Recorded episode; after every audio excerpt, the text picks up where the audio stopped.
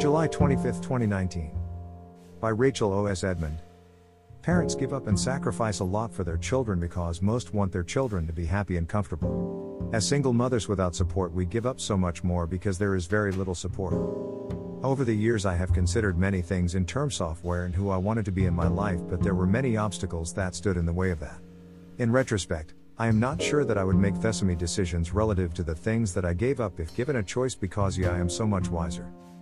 The following is a list that I have compiled to shed some light into some of the things that we give up so that our children can have the most comfortable lives that we could afford. 1. Financial freedom and independence. When there is little family support, many of us resort to financial institutions, once we can qualify, to help keep our heads above water. This keeps us in a cycle of debt from which many of us never recover as savings is not really much of an option. Our dependence on whatever social services apply to us is real as we do our best not to become street bums. 2. Pride.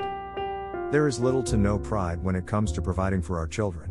We have little shame in asking for help, though sometimes it is very difficult to ask people for help because of their judgmental attitudes towards us.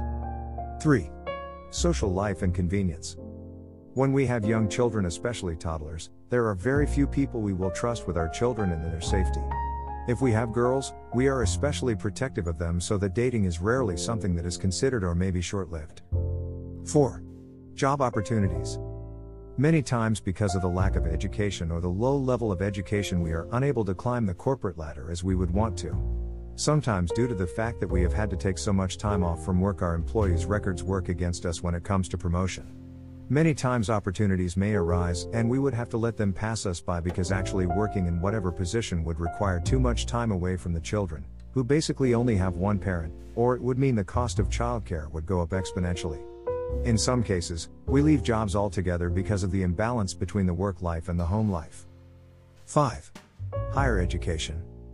Depending on where one is on the educational spectrum, higher education is somewhat unattainable because of the fact that it costs to educate oneself, so it is either never undertaken or it is done later on in life, possibly when the children finish their schooling. 6. Simple pleasures. Vacations, dates, relaxation time, cable, internet, hairdos, makeovers, birthdays, Christmases, new clothes, special occasions. Whatever it may be, you name it, we've given it up simply because we had a more pressing thing to do in terms of bills to pay. 7. Necessities. In order to remain afloat, many times many single mothers give up basic necessities to ensure that their children have a meal and a home. We take no pleasure in them, but we know that it is the only way to survive and make it through the year. Simple things like snacks, meat, special treats become a thing of the past in order to make it to Christmas. 8. Special interests slash hobbies. Many times our hobbies and interests which take time, effort and money to pursue become more burdensome to us and are superseded by those of our children. We ensure that the child's piano lessons are paid for, his slash her extra math lessons are paid, his or her membership dues are paid so that they could compete in the next tournament. Our focus on the bills that are relative to them don't become overdue or unpaid because there is nothing more disappointing than a committed team member being unable to play in the regional finals because of the inability of the mother to pay for the things that their child would need to be there.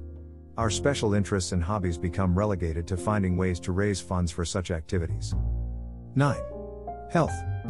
Many single mothers run themselves ragged because they simply cannot afford to take care of themselves. They would go to work ill, see about their children whilst having the worst bout of the flu, and still find themselves shuttling their children between their various activities.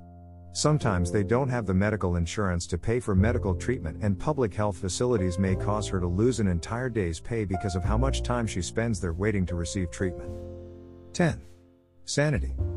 Caring for a child or children alone is mentally exhausting, and many a single mother have become overwhelmed by the task itself. That coupled with mounting debt and the lack of family support are enough to send her over the edge. The last thing on a single mother's mind is herself. She does not engage in enough self care and so runs the great risk of breaking down mentally.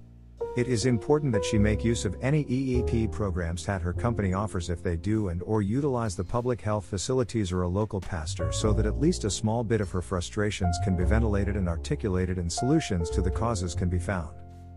Though this is not an exhaustive list, it is enough, I hope, to make you think.